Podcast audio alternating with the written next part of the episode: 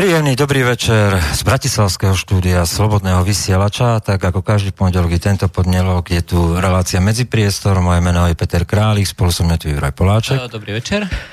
Tak, e, dobrý večer, letný večer. Čo nové v Bratislave? Netradične sa opýtam. No, v Bratislave v podstate je stále uh, horúco okolo, uh, okolo súdov hej, uh, a okolo extrémizmu. Áno. Aj, e, to znamená, že budeme sa baviť e, práve o týchto e, mimoriadne dôležitých udalostiach. Dneska sme oslavovali vlastne výročie deklarácie, 25. výročie deklarácie zvrchovanosti, ktorá bola prijatá v parlamente pred 25 rokmi. No, o tom boli dnešné komentáre Slobodného vysielača. No a dôležitou informáciou ktorú, ku ktorej by sme sa mali vrátiť, je vlastne celé to riešenie teda krízy na Blízkom východe. To sa zrejme budeme potom v ďalšom stupe baviť. V ďalšom stupe baviť. Takže po pesničke... Po pesničke, po pesničke si dáme rekapituláciu dáme týždňa. Rekapituláciu týždňa.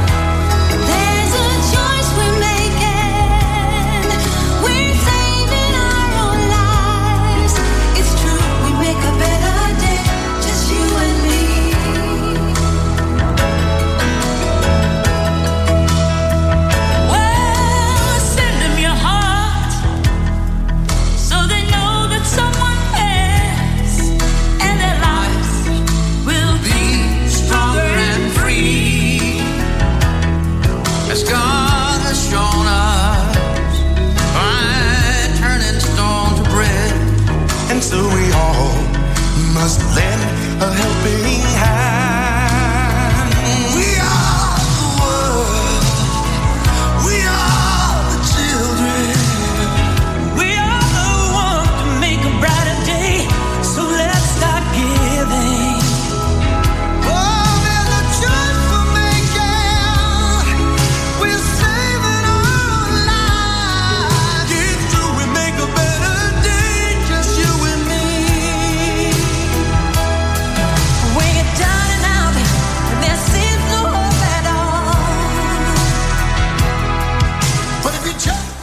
Takže rekapitulácia týždňa.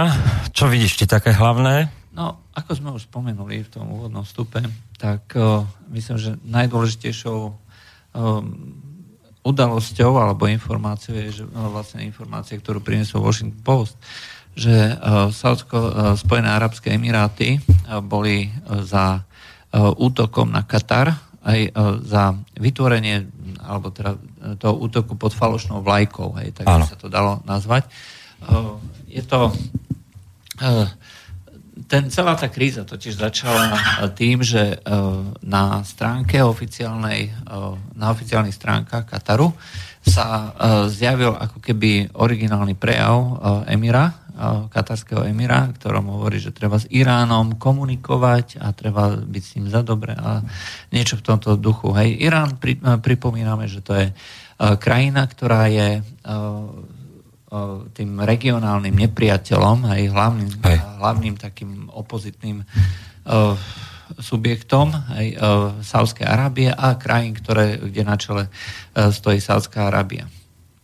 No a nie je to len teda ten šítsko-sunnický konflikt, kde Irán je ako šítska veľmoc a Sávská Arábia ako sunnická, ale je to aj konflikt, ktorý má ďaleko siahle dôsledky pri mm, boji o zdroje, pri tom, že kto bude akým spôsobom kontrolovať tento región a následne potom tieto zdroje bude z toho do budúcna profitovať. Čiže mieša sa tu veľa rôznych ďalších vplyvov náboženských, ekonomických, politických, geopolitických a tak ďalej a tak ďalej. Následne na to začal útok diplomatický útok e, týchto sunnických krajín, e, ku ktorému sa nepripojil len, tuším, Bahrajn a Kuwait. Ale všetky ostatné krajiny, aj mnohé ďalšie, ktoré, kde vlastne lídrom celého toho bolo, bola Sádzka Arábia, tak vlastne vypovedávali diplomatické vzťahy, posielali, prerušovali sa obchodné kontakty, a dávali sa e, ultimáta, ktoré skutočne svedčili o tom, ako keby to bolo, bol prvý krok ku vojne. Hej. Lebo jednoducho sa tam popierala suverenita e, krajiny a hovorilo sa o tom, že musí e, spraviť toto, to a to. Hej. Proste ako keby to bol nejaký diktát nejakej veľmoci svojmu nejakému vazalskému štátu. Samozrejme, Katar to odmietol. Mal spojencov, Turecko, teda to treba pripomenúť akože na, prvej, na prvom mieste. A Amerika, ktorá evidentne bola minimálne pasívnym spúšťačom celého tohto aktu, pretože po návšteve Donalda Trumpa v Sádskej Arábii sa vlastne spustil celý tento proces. Tak Sádzka Arábia namiesto toho, aby jednoznačne stála teda proti Kataru, tak predala im, e, predala im stíhačky. No. Je to e, proste celkom zaujímavý, e, zaujímavý postoj. Ale tých Arabských Emirátov je tam zaujímavá úloha. No a úloha Spojených Arabských Emirátov nie je, to, nie je to štát, hej, taký, ako my si predstavujeme, že s jedným velením. Sú to skutočne Spojené Emiráty, ja neviem, typu Dubaj, alebo Ras Al alebo proste takéto, aj mnohé z nich sú akože troška exotickejšie. Ale e, je pravda, že majú akože spoločnú politickú reprezentáciu alebo vnútri ako, e, si to vedú nejakým spôsobom. Ono to skôr vyzerá, ako keby to bolo použité ako zástierka, hej, že ak je to skutočne pravda, že to prišlo z územia arabských, Spojených arabských emirátov, tento útok, hackerský útok, tak nemusí to byť práve záležitosť uh, práve týchto emirátov, ale môže to byť uh, niekoho iného. Uh, ten pôvodný, originálny uh, pôvodca tohto útoku nevie sa, kto to je. A, ale faktom je, že um, aspoň sa tvrdí, že teda, tá tie stránky boli hacknuté a neboli to ruskí hackery, ale boli to nejaký, nejaký iní. A e, vyzerá to tak, že celá tá kríza, ktorá vznikla vlastne na základe tohto, e, v skutočnosti bola vyprovokovaná niekým. Hej. Treba sa potom zrejme pýtať, v koho prospech to bolo, akože vlastne priviesť tieto krajiny Perského zálivu skoro až na pokraj vojny. E, rozhodne tam bola diplomatická vojna, e, ktorá viedla e, čiastočne k ekonomickej. A mnohí komentátori už priamo hovorili, že, treba, že sa budú mobilizovať tie jednotlivé armády a už sa teda opisovalo, že kto má aké... Možné vysvetlenie je, že Trump chcel roztočiť veľký biznis brojársky. Inak to je také komické, že postavil vlastne svojich partnerov, Turecko, Savskú Arábiu proti sebe.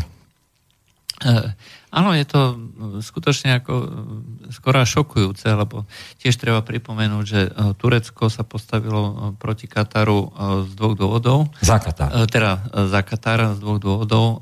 Jednak, že to, tá turecká strana AKP, z ktorej vyšiel prezident Erdoğan, tak má vlastne pôvod v nejakých ideách a ideológii moslimského bratstva a práve Katar je tým hlavným sponzorom moslimského bratstva alebo hnutí, ktoré sa hlásia teda k tomu moslimskému bratstvu alebo k týmto ideám. A druhá vec, e, že si presadzuje svoj regionálny geopolitický vplyv. E, v Katare mal svoju základňu, kde sa vlastne mm, e, robil výcvik, pomáhali vlastne s výcvikom katarskej armády. Takže je to mm, také zase miešanie na toho ideologického, politického a takisto samozrejme aj ekonomického, lebo treba tiež pripomenúť, že Katar ako jedna z najbohatších krajín na svete, tak skutočne veľmi významne investovala v minulých rokoch do tureckého hospodárstva a zo Sádskou Arábiou sa tam preťahovali ešte pred nejakými 10-15 rokmi, kto investuje viacej, kto vlastne dá do toho Turecka viacej, proste e, snažili sa získať vplyv v Turecku. Vyzerá to tak, že Turecko sa teda rozhodlo, aj že teda bude na strane Kataru a jednoznačne sa postavili a nejakým spôsobom sa chceli aj sa teda vyhranili. A keď sa vlastne vrátime naspäť k oblasti Sýrie, tak no, Turecko v tomto momente presadzuje úplne protichodné, protichodné nejaké záujmy alebo aktivity, ktoré sú úplne diametrálne odlišné od toho, čo by treba si žiadali Spojené štáty americké alebo Saudská Arábia. Aj čiže momentálne ostreluje pozície kurdských, kurdských milícií na severe Sýrie, aj v tom výbežku na severe. A čo je asi najdivokejšia informácia uplynulého týždňa, tak e, Turecko e, vraj podľa neverejných zdrojov už e, dotiahlo podpis zmluvy o kúpe štyroch, štyroch oddielov protizdušnej obrany S-400, to sú tie komplexy protizdušnej obrany S-400. Zatiaľ sa nevie, či to skutočne je. Zdroje z, z prostredia ministerstva ministerstva obrany a ministerstva zahraničných vecí, či už Turecka alebo, alebo Ruska, tvrdia, že zmluva už je technicky dotiahnutá do konca a vlastne teraz sa jedná o otázke financovania. Nevie sa, v akom rozsahu bude tento komplex dodaný. S veľkou pravdepodobnosťou nebude obsahovať práve tú poslednú raketu, ktorá má dole až nejakých 400 kilometrov ako efektívny dostrel a teda e, dostrali teda až do stratosféry. Takže e, toto, e, toto všetko zrejme tam nebude, ale asi by to malo byť súčasťou toho, toho obchodu, ak sa teda uskutoční. Možno si pamätajú poslucháči, že podobná situácia bola pred niekoľkými rokmi, keď Rusko sa zúčastnilo tendra na dodávku systému protizdušnej obrany ale vtedy si vybrali e, ekvivalent ruskej, ruského S-300, e, ktoré vyrába Čína, e, kvôli kompatibilite s NATO, pretože bolo Turecko varované, že by nemohlo zdieľať spolu s NATO informácie protizdušnej obrany ako to celého bloku, aj pokiaľ by vlastne malo tieto systémy čínske, tak nakoniec od, tohto, od tejto zmluvy zišlo. E, súčasťou toho by ale malo byť e, aj to, že vlastne e, Turecko bude môcť vyrábať povedzme v licencii vlastné systémy protizdušnej obrany, či licencované z Ruska. Takisto sa nevie, že či je to vôbec možné alebo realizovateľné, či Rusi budú ochotní pristúpiť na tento, na tento obchod. Ale rozhodne to neukazuje na dôveru Turecka budúcnosť, vo svoju budúcnosť pod nejakým pláštikom NATO. To keď sa prenesieme na, na tú oblasť, do, to, do tej oblasti Perského zálivu, tu na to skutočne vyzerá, ako keby sa vytvárali, napriek tomu, že to bol útok pod falošnou vlajkou, Katar musí komunikovať s Iránom. On sa tomu nevyhne, pretože majú spoločné ložisko, obrovské ložisko plynu, plynu najväčšie nálezisko na svete. a bez nejakej kooperácie alebo technickej komunikácie to jednoducho nejde. Pre, úplne zrušiť kontakty sa nedá a preto Katar vlastne sa snaží pôsobiť pragmatickejšie v tejto politike a neviesť to vlastne len v tej nábožensko-ideologickej rovine. Turecko je skutočne v tejto pozícii rovnako naklonené skôr E, komunikácii s Iránom, e, ktorý má e, s nimi rovnaký problém s Kurdami. Čiže Kurdi, hlavne na tej sírskej strane, sú nebezpečenstvom aj pre Irán, aj pre Irak a takisto aj pre Turecko.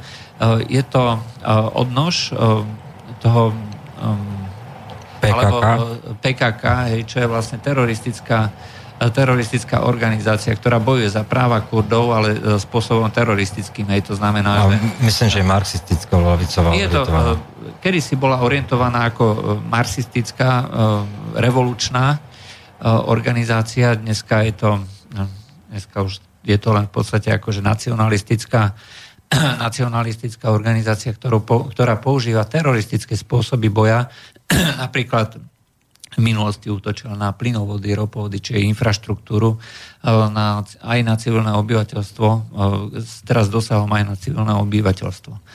Aj keď teraz snaží sa, aspoň e, uvádza, že sa snaží útočiť len na zložky, ktoré sú reprezentantom tej ozbrojenej moci, proti ktorej akože tá PKK bojuje. A práve tá sírska, sírska časť Kurdov má k týmto PKK blízko, kvôli tomu vlastne aj Turecko aj s okolitými krajinami, ktorí majú veľkú tureckú e, menšinu, tak e, sa snažia vlastne proti ním pôsobiť.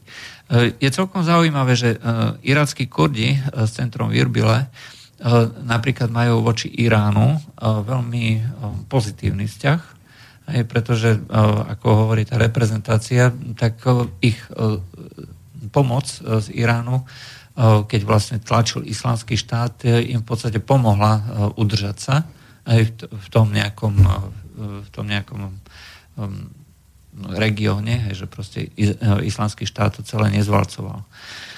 Takže ako keby sa tu vytváral nejaký ďalší uh, taký politický blok, hej, ktorý ale nie je definovaný práve tým náboženským uh, prostredím, ako vidíme, uh, čiastočne irackí kurdi, aj s centrom Virbile, Irán, Turecko. Turecko je najväčší investor v irackom Kurdistane. Je to tiež treba treba pripomenúť.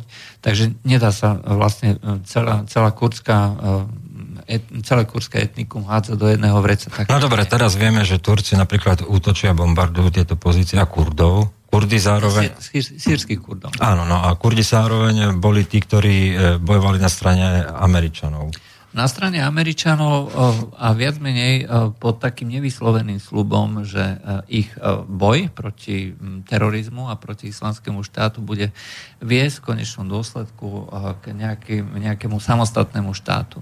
Ale toto je pre tie ďalšie krajiny, či už je to Rusko, či už je to Sýria, alebo Turecko, Irán, Irak, prakticky nepriateľné.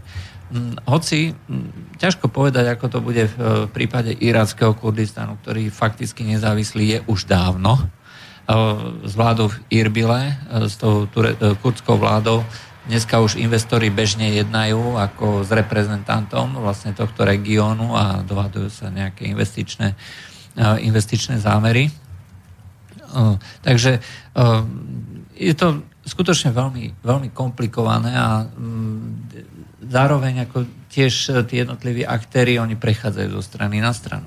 Aj, čiže nedá sa dneska povedať, že takto to bude na veky a že jednoducho v tomto regióne, keď raz sa niečo dohodne, tak už to bude takto na veky. Vždycky, ako náhle príde nejaká reprezentácia iná, alebo sa zmení aspoň trocha situácia, tak oni sú schopní uh, v priebehu 24 hodín zmeniť úplne pozíciu a začať jednať úplne iným. Ako, ako jednajú Američania voči Turecku napríklad, no, keď je bombarduje Kurdov? To ma zaujíma. No, v podstate je to stále také, že len vo forme toho, že ňu, ňu, ňu, ťu, ťu, ťu, hej, nemali by ste to robiť. Hej, mne to hodne pripomína ako tú situáciu, keď americké jednotky vlastne, alebo americké letectvo bombarduje Sýriu a Rusi len hovoria, len protestujú. Hej. Proste nechcú sa tieto jednotlivé, jednotlivé veľkí hráči do toho príliš, príliš miešať. A to znamená, že sa snažia vlastne komunikovať skoro diplomaticky v zákulisí a preto sú aj dôležité vlastne, aby boli neustále otvorené tieto diplomatické E, kanály. Zároveň to e, také, tá, takáto situácia veľmi komplikovaná, veľmi uh, divoká a chaotická umožňuje vývin prakticky akéhokoľvek scenára, aký si človek dokáže predstaviť. Aj, ak Amerika bude chcieť destabilizovať región, aj tak nie je problém, aj tak podporí namiesto jednej strany ďalšiu stranu. Amerika s tým jednoducho problém uh, nemá nakoniec. Je známe to staré heslo, je, že byť e, nepriateľom Ameriky, že je teda fakt zlé, ale byť e, spojencom je smrteľné. Takže e, myslím, že to Kissinger svojho času povedal. Aha. Ej, takže na Margo Južného Vietnamu. No. Takže je to skutočne tak, že každá z tých krajín si obhajuje svoj vlastný záujem, privátny záujem, e, ktorý v tom okamihu považuje za ten najlepší a volí si k nemu rôzne cesty, rôzne spôsoby. Čo ale treba povedať, je, že Sýria ako taká, hlavne teda v tej časti, ktorá dneska je už vlastne pod kontrolou vládnych vojsk a dá sa povedať, že už pod stabilnou kontrolou e, sú vlastne zavedené zóny, zóny, kde je dohoda o neútočení, aj nejaké dekonfliktné zóny, celkové tri na území Sýrie, tak a všetky sa týkajú vlastne tej západnej časti. To znamená časti, ktorá je buď pod kontrolou, vlády, alebo pokiaľ nie je pod kontrolou vlády, tak e, je to súčasťou, súčasťou týchto dohôd o, dekonfliktných zónach. Čo vlastne umožňuje vlast, dneska už rozvoj toho rekonštrukčného priemyslu. To je dôležité, lebo v Sýrii sa urobili škody zase treba pripomenúť, e, kto podporoval tých teroristov. Samozrejme Západ, e, vyše, odhaduje sa vyše 200 miliard dolárov, 220 miliard dolárov. A, a tieto škody treba odstrániť. A budú to e, obrovské náklady, budú to ale obrovské aj investície a obrovské investičné príležitosti. Všetky krajiny, ktoré sa do toho zapoja, majú jedno spoločné. Stali na strane sírskej vlády. Čiže tu hovoríme o biznise za stovky miliard dolárov, ktorý e, bude prioritne a preferenčne e, vlastne daný firmám z Číny, z Ruska, z Iránu. A celkom zaujímavé, že Česko má obrovskú, fantastickú pozíciu. Čiže české stavebné firmy, ak v tomto momente... Tak to je čias ešte zo socializmu zrejme. Nie, nie, a ďaká tej veľvyslanky. Nie, to je niečo iné. E, Česká ambasáda bola jediná e, ambasáda z tých významnejších krajín, západných krajín, ktorá, si, e, ktorá tam bola ponechaná v Damašku. A pani Filipy ako veľvyslankyňa e, ostala na svojom pocte, aj keď podľa českého zákona musela odísť z dôvodu veku. Jednoducho mala obrovskú dôveru a predstavte si, že ona zastupovala aj záujmy Spojených štátov amerických na území Sýrie. Takže Česko má obrovský kredit v Sýrii, že vlastne e, umožnilo zachovanie vlastne e, týchto diplomatických kontaktov. A, táto veľvyslankyňa Filipy e, bola známa tým, že neustále, neustále kritizovala politiku západných krajín voči Sýrii. A predpokladám, že tie sírske kanály to museli mimoriadne pozitívne kvitovať. A depeše, ktoré chodili z tejto ambasády, sírskej ambasády, českej, e, českej ambasády v Sýrii, e, boli v úplnom rozpore s tým, ako, boli prezentovaná, ako bola prezentovaná propaganda a politika, e, politika toho režimu voči svojmu obyvateľstvu.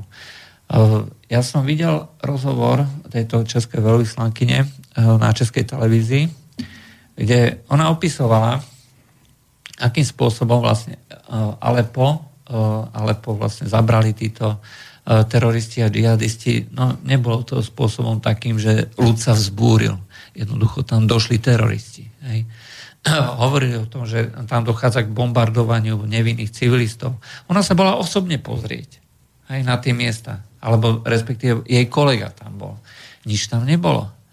To, to boli jednoducho živé informácie, ktoré sa 24 hodín denne 7 dní v týždni, 365 dní v roku valili zo Sýrie a naplňali e, nielen české médiá, ale celosvetové médiá. A dodnes naplňajú. A dodnes naplňajú. Hej. E, treba e, tiež e, spomenúť, že padol Mosul. Hej. Oficiálne ostal tam nejaký malý kúsok, ktorý ešte nie je oslobodený. E, podľa e, mimovládnych organizácií, amerických treba povedať, nie sírskych ani ruských, bolo zabitých minimálne 5 krát viacej civilistov ako v Alepe. Posledná fáza... Do... Amnesty International sama to hovorila. Aj Amnesty International. A jednoducho sa tam bombardovalo skutočne hlava, nehlava. Tie zábery dronov na Mosul, to skutočne vyzerá presne ako vo Faludži a aj v niektorých oblastiach Alepa. Ale po, v, poslednej, v poslednej fáze toho, dobia, toho dobíjania tak už bolo v podstate bez letectva. Aj to už boli pozemné jednotky, ktoré čistili dom od domu a jednoducho tam nebolo letectvo. To, čo vlastne tá naša propaganda hovorila, že dennodenne tam bombardujú poslednú nemocnicu najlepšie barelovými bombami, fosforom a chemikáliami, jednoducho pravda nebola. To bola čistá lož. Zábery z Alepa dnes e, sú e, doslova šokujúce. Ľudia s, mimoriadne, s, mimoriadnou, s mimoriadným entuziasmom aj rekonštruujú domy, rekonštruujú, čistia ulice, zábery na bazény plné odhalených dievčat aj sú na pomery islamského, islamskej krajiny skutočne niečím nevydaným, ale toto je Alepo dnes. A toto je aj e, väčšina e, toho územia, ktoré je dneska pod kontrolou vlády. Takže e, toto je skutočný obraz Sýrie. Hej. Sýrčania dneska sa vracajú domov. Čiže to, čo nám dnešná, dnešná politická reprezentácia Západu tvrdila celé roky, že aby bol v Sýrii pokoj, aby bol v Sýrii mier, aby bol blahobyt, aby sa ľudia tešili. Treba zvrhnúť vládu, a preto budeme vyzbrojovať teroristov a preto zlikvidujeme e, Sýriu za 200 miliard dolárov, bola jednoducho lož.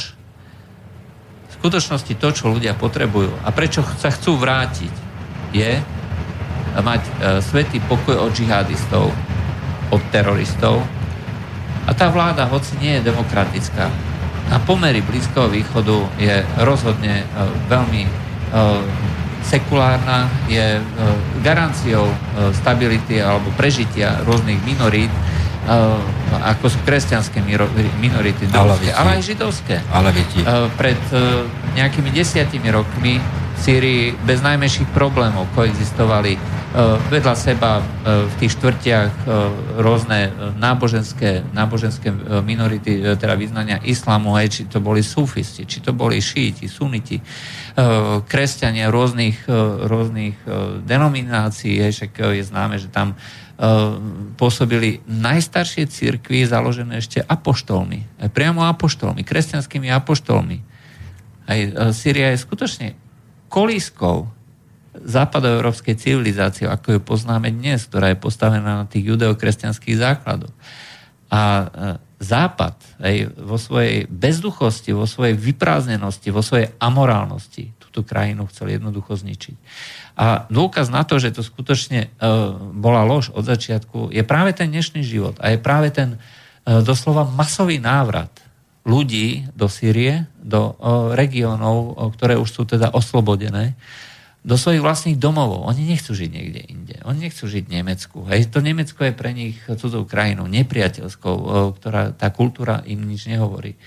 A v Sýrii sa jednoducho cítia tí ľudia lepšie. Väčšina z nich, samozrejme, vždycky bude nejaká časť, ktorá chce byť nejaká iná. Ale takto to je. Na druhej strane, ale je tam to obvykle, ak sa prehlasujú za, za umienenú opozíciu, Sýrska oslobodzovacia armáda, presnejšie, takže tam bude stále hroziť delenie, delenie e, tej Sýrie a stále tam bude ten záujem vlastne tí importovaní teroristi, ktorí tam boli 60 tisíc zo Saudskej Arábie, len ono, proste celé, rozdeľovať to územie. Celé je to záležitosť propagandy. Hej. To znamená, že tak ako Biele príoby neboli humanitárnou organizáciou, hej, Propagandisti. ale bola to čisto propagačná organizácia teroristov pôsobiacich teda v oblastiach, ktoré neboli pod kontrolou sírskej vlády. A je známe, že sa pripojili vlastne e, aj k tomu útoku na, e, vody, e, na zdroje pitnej vody v Damašku, hej, čo je teroristický čin, ktorý by teoreticky zase mal, mala odsúdiť každá krajina. Hej. Útok, otrávenie alebo hrozba otrávením zdrojov pitnej vody pre niekoľko miliónovú aglomeráciu je proste niečo, čo je akejkoľvek Eh, organizácie, ktorá sa prehlasuje za humanitárnu a pod, pripojili svoj podpis aj eh, takýmto výhrážkam, aj práve táto organizácia. Ak niekto chce dôkaz, ten dôkaz eh, je evidentne práve tu. Nehovoriac o tom, že pôsobili výlučne v oblastiach pod kontrolou džihadistov a o ich aktivitách jednoducho miestni obyvateľia nič nevedeli. Vždycky tam dobehli v bielých, krásnych, čistúčkých príobách nových uniformách ľudia, ktorí sa natočili, okamžite to bez akýchkoľvek kritiky bolo pušťané do našich médií ako príklad toho, že ako sa miestni obyvateľia chránia aj civilná, civilná domobrana a podobne. No, jednoducho, ak hovorí, že tu je nejaká slobodná sírska armáda a podobné, aj. je to čisto len záležitosť propagandy, že z jedného dňa na druhý sa rozhodne naša propaganda, propaganda že z týchto teroristov dneska budú demokrati, dneska budú umiernení, umiernení povedzme rebeli a že my ich budeme teda e, podporovať. Čo je najhoršie, že e, časť verejnosti tomu skutočne ešte stále verí a bohužiaľ e, čo verejnosti, ale novinári, ktorí si hovoria, že sú mienkotvorní, renomovaní, píšu radi v komentároch o tom, ako, ako ideme budovať vlastne demokraciu za pomoci bývalej al potom front al-Nusra a nakoniec je to sírska oslobozovacia armáda, nie? A potom sa vymyslí zase niečo iné. Ako ten kolobek je, e, kolobek je nekonečný a tá propaganda je e, takisto nekonečná. I tak e, poznáme to v podstate od čias ja neviem, či si pamätáš, akým spôsobom opisovali dobové noviny príchod Napoleona, keď ušiel z Elfy. Hej, tyrán vkročil na pôdu Francúzska, hej, a postupne sa to uh, zmierňovalo aj uh, až to končilo Napoleon, tým, Paríž nadšene víta svojho... Na, nadšene víta svojho imperátora. áno. Hej, a to boli tie isté noviny, tí istí komentátori, tie isté mená. A toto je vlastne spôsob, akým sú schopní komentovať dneska prakticky čokoľvek za peniaze. Hej. To znamená, že uh, veriť im aj skutočne môže len e, človek, ktorý je mimoriadne, ale veľmi hlboko zaslepený.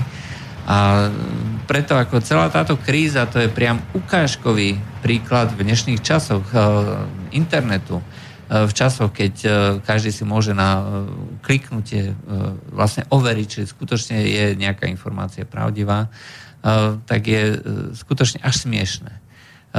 Asi tieto ľudia by sa mali na, začať naučiť pracovať s internetom a s rôznymi zdrojmi, pretože uh, hovoriť uh, takéto nehorázne lži, ktoré je možné veľmi jednoducho a veľmi primitívnym spôsobom kedykoľvek overiť, uh, tak uh, úplne dehonestuje vlastne celé pôsobenie médií a uh, vôbec. Pritom médiá ako také uh, sú v tom princípe nevinne, je to otázka ľudí. Hej, to znamená, že akým spôsobom e, to bude, budú opisovať. A, e, no nevinne nie sú v tom tie médiá. Dneska no, tie médiá naozaj vytvárajú viac propagandu a, a... No ide o to, že úloha médií ako taká je nezastupiteľná, predsa len ľudia nemajú čas si sami robiť nejaké rešerše a podobne, takže mnohí z nich to skutočne aj berú a ale robia to tí ľudia, aj konkrétni ľudia. Hej. Tak ako nezabíjajú zbranie, hej, ale zabíjajú ľudia, ktorí tie zbranie používajú. Rovnako to pero ako také tiež len nástroj. A treba v Anglicku sú médiá, treba z Independent, hej, kde mm, píše napríklad známy, uh, známy um, um, reporter z Blízkoho východu Robert Fisk, hej, ktorý prinášal reportáže, ktoré boli v maximálnej miere objektívne. To znamená, že nesnažil sa nejakým spôsobom uh, vyzdvihovať ani jednu, ani druhú stranu. Proste písal, čo videl. Hej. Zabíjajú vládne vojska. OK, napíšem, že zabíjajú vládne vojska. Zabíja, zabíjajú teroristi, napíšem, že zabíjajú teroristi. Žiadna propaganda v tom nebola. Uh, napríklad v tom Osule dneska je, uh, sa zverejnili Amnesty International uh, videá, kde vlastne popravujú um, v podstate pochytení týchto džihadistov sa s nimi nehrajú a jednoducho ich popravujú. Hej, čiže hodia ich do priepasti a tam ich postrieľajú. Hej, skutočne takéto šokujúce zábery sa objavili. No, je to propaganda? No nie je to propaganda. Je to realita. Ale práve to, že treba hovoriť o tom, aký svet je, Hej, opisovať ho, to by mala byť úloha novinára uh, alebo reportéra a nie vlastne vytvárať nejakú predstavu, hej, že, uh, ktorá si myslí, že je správna a pre ňu uh, v podstate hľadať zdôvodnenia, argumenty a tak ďalej a tak ďalej. No, e, zabudli sme povedať telefónne číslo. Ale zabudli sme sa ešte vrátiť Slovensku, lebo sme veľmi rozobrali zahraničie. E, myslím, že to je asi podstatnejšie. Ale mal si ešte SAS, ešte dokončíme tú rekapituláciu. Jasne. E, za uplynulý týždeň vlastne najväčšou kauzou bolo vlastne hrozba prepustenia jedného z mafiánskej skupiny. Nie je dôležité kto, akej skupiny a tak ďalej. Dôležité je, vlastne, že e, došlo k porušeniu zákona.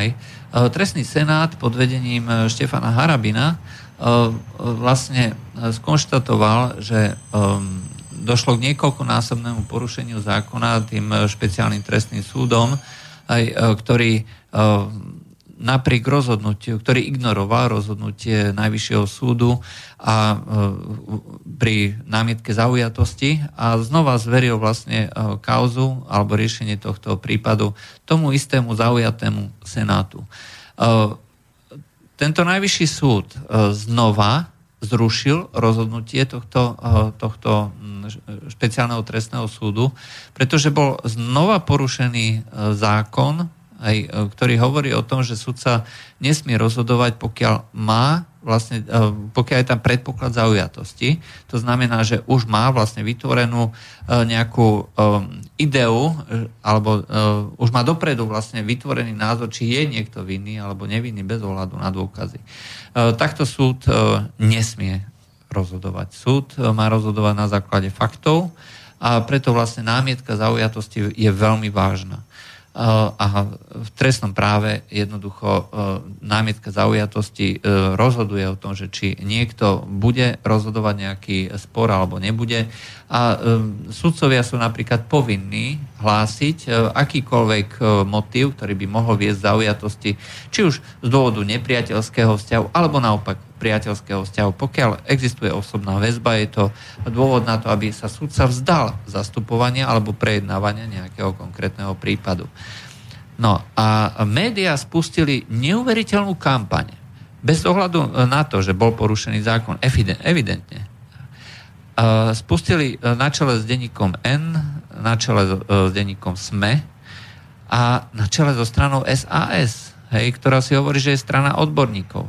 Ehm, človek, ktorý je v strane SAS zodpovedný za justíciu a ktorý by v prípade, že by strana SAS ehm, náhodou vyhrala voľby, mohol teoreticky viesť celý rezort ministerstva spravodlivosti, tak tento človek, bez ohľadu na to, ehm, že bol porušený zákon, že jednoducho sa, sa Štefán Harabin vyjadril, že každý je pred zákonom rovný. To je jedno, že či je to zločinec, či je to, či, či je to alebo človek obvinený z nejakého zločinu, alebo človek, ktorý sa prehlasuje za nevinného, pred zákonom a pred súdom sú si povinni, všetci rovní. Až kým nedôjde k vyneseniu súdu, súd je povinný na každého hľadiť ako na nevinného. A pochybnosti sa majú vykladať v prospech obvineného. A e, pokiaľ dojde k porušeniu zákona, jednoducho e, musí byť dodržaný ten formálny postup. E, je známe, že pokiaľ má niekto ťažké kauzy, skutočne ako sa, sú prieťahy napríklad v konaní, pokiaľ súdy sú skorumpované, tak pokiaľ dôjde nápad na najvyšší súd, tak to má zase z advokátskeho prostredia. Tak sa modlia advokáti, aby prípad prípadol Senátu pod vedením Harabina, pretože to je e, záruka zákonnosti. Skute, môžeme si myslieť o Harabinovi čokoľvek, ale je to proste človek, ktorý proste dbá na tú literu zákona a snaží sa vlastne, aby všetko bolo formálne správne. Pokiaľ nie je, tak rozhoduje presne v zmysle zákona. A e, nikto si nedal e, vlastne e, námahu, aby rozobral kompletne celý tento prípad. Hej, aby vlastne... No médiá o tom vôbec neinformujú. Médiá to zredukovali na to, že, že Harabin pustil zločinca. A pot... prepustenie zločinca. No, a... a pritom je to záležitosť e, trestného súdu, pritom je to záležitosť vyšetrovateľov, ktorí za 5 rokov nevedia dotiahnuť jednu e, kauzu aj takýchto, e, takýchto mafiánov do nejakého záverečného finále, do odsúdenia.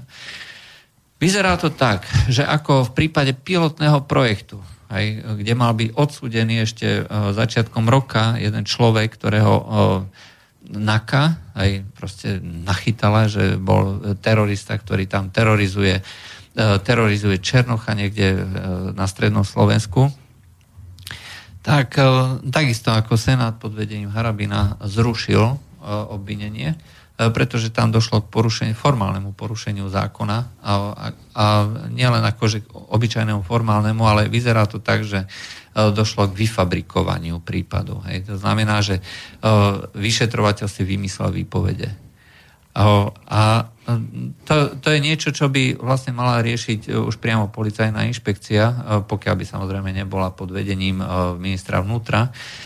Ale jednoducho rovnako médiá zaujali e, šialený až priam hysterický postoj voči tomuto. Ja sa vrátim e, strane SAS. Strana, ktorá si hovorí, že je stranou odborníkov a ktorá by mala zastupovať e, vlastne prospech všetkých ľudí na Slovensku, tak je v skutočnosti stranou no, v niektorých prípadoch až stranou, ktorá obhajuje alebo pristupuje udalostiam alebo komentárov z takej, z takej fanatickej uh, strany. Hej? A s, uh, treba v tomto prípade uh, vlastne ten reprezentant SAS už dopredu vie, že niekto je vinný. Ale to je ten urvalkovský prístup, to, to, to není len strana SAS. E, ale tá strana SAS. Ale to sú aj denník N, tie komentáre k tomu a, takisto. No, o denníku N sa netreba vyjadrovať, pretože e, denník N zásadne neprináša e, objektívne udalosti alebo objektívne komentáre. Do, názor má vždycky dopredu vytvorený a už len potom dokladá hej, do toho už dopredu postavené hrubej kostry akože nejaké kvázi dôkazy. Hej, e, a to nie je prvý prípad, aj preto to zo všeobecňujem, hoci samozrejme e, zo všeobecňovať by sa nemalo. Ale e, práve strana, ktorá je tá opozičná, hej, najsilnejšia opozičná strana, ja to vidím obrovské riziko. Skutočne obrovské riziko, e, že pokiaľ e, je niekto ochotný vlastne voliť za takýchto, za takýchto predpokladov túto stranu, pokiaľ sa nedištancuje od ľudí, ako je vlastne tento reprezentant pre justíciu, ktorý mimochodom bol na kandidátke v čísle 11 a sedí v parlamente, tak e, jednoducho e, je, je to obrovské riziko pre celú spoločnosť. Hej? Pretože uh, oni nebudú obhajovať nejaký záujem, oni budú obhajovať ideologické pozície, hej? bez ohľadu na fakty. To znamená, že ako sa hovorilo kedysi, Hej, že keď je ideológia v rozpore s faktami, tým horšie pre fakty. No ale to je slovenská postfaktuálna politika, vie, že ono, že E, Ines prepočítal môj odvodový bonus a je tam len nepatrný, e, nepatrný rozdielik, no jedna miliarda až. Hej, ale to je taký nepatrný detail v rozdiele. Hej. No tak e, to je tiež postfaktuálne, lebo, lebo mu to traja blogery zrušili behom dvoch rokov. Hej. Kišovu najprv zrušili, keď to predvádzala, Mihala zrušili, teraz tretíkrát to prepočítavali. Hej. A ani tú chybu si není schopný uznať. A teraz, keď zoberieš, toto je jedna časť tej ekonomickej časti. Teraz sa zober tej politickej, ideologickej, kde ich pohľad na pravdu a lásku je viac ako slovenský zákon, ako, ako zákony v Slovenskej republike. No a a, a tedy dochádza presne tomuto, že, že sú urválkovci, že celé je to len propagandistická ideologická hra, ukázanie, toto je nepriateľ. A najhoršie je, že, že sa prepožičavajú tomu novinári, pretože dneska, keď otvoríš, dneska som mal vo vlaku možnosť to čítať a keď som si to otvoril, tak vlastne ty nezistíš vlastne, o čo ide. Ty nemáš šancu sa dozvedieť, o, o aký prípad ide, e, aké na základe čoho sa má rozhodovať, nemá rozhodovať. Ty tam máš, že Harabín ide pustiť zločinca, alebo pustil. Uh, Harabín je uh, človek, ktorý porušuje zákon a potom tam máš 10 viet, ktoré uh, opisujú akúsi históriu Harabína, plus je tam 3 výroky niekoho, že Harabín je svinia. A to je všetko. A toto máš cez kopírach vo všetkých médiách. Uh, jediné médium, ktoré si dalo námahu a oslovilo priamo Harabina ešte predtým, než išiel na dovolenku, uh, to bolo plus 7 dní, hej, pretože tento prípad je starší. Hej, to nie prípad, že ktorý by vlastne uh, bol uh, dneška. Máme tu na hneď telefón, aj takže zdvihneme. Uh, dobrý deň, počujeme sa? Dobrý večer, slyšíme sa? Áno, Áno. počujeme sa. Já mám jenom takovou poznámku ohledně pana Harabína a jeho jako velké kritiky jako zrušení amnestii. E, nevím, jestli znáte Hanu Marvanovou z České republiky, právničku. Ano. To jméno mi je známe, ale nesledujem. Hej. No, takže ta paní, to je bývalá vrcholná představenkyně e, strany, e, nebo ona se jmenuje Unie svobody, ta strana, jo? A už dneska neexistuje, ale tato paní minulý týden pronesla na seznamu CZ, na portále, přímo jakože internetové televize, že se bude snažit pokusit se zrušit Klausovy amnestie. A její uh, vlastně argumentace je to, že když to jde ve Slovenské republice zrušit amnestie, tak to musí jít i v České republice. Jo, takže díky. Mm. Takže, Ďakujem, ďakujeme za informáciu, no to je skutočne ako závažná informácia, pretože to je presne to, čo vlastne na začiatku, keď e, sa uh, prediskutovalo o, o týchto amnestiách, práve Štefan Harabin hovoril, že tu na dochádza k rozkladu právneho štátu. Áno, to nahradza v podstate ideologický a, a politický aktivizmus nahrádza právo. Uh, a vyzerá to tak, že uh, toto ako keby uh, bol, nebol precedens len pre Slovensko. Aj? Že ako keby sa vlastne Slovensko stávalo kvázi pilotným projektom okolitých krajín alebo možno celej Európskej únie, že akým spôsobom vlastne je možné ohýbať to právo a vlastne um, zatvárať alebo postihovať ľudí, alebo naopak nepostihovať uh, z ideologických dôvodov. Hej. Uh, ešte raz zopakujem, že keď k tým amnestiám, keď si človek pozrie zdôvodnenie Najvyššieho súdu, dve tretiny toho zdôvodnenia nemajú nič spoločné s právom. To je vlastne len opis histórie, ktorý má navodiť dojem, že uh, oni proste museli rozhodovať z dôvodu neznesiteľného utrpenia aj z celej spoločnosti a tak ďalej a tak ďalej ale tam oprave nie je nič. Hej. To znamená, že uh, oni v podstate si len potrebovali vyrobiť alibi alebo ospravedlnenie hej, výrobou nejakého takéhoto uh, elaborátu, hej, lebo to sa nedá nazvať uh, inak, hej, že, že, že nejakého odborného textu.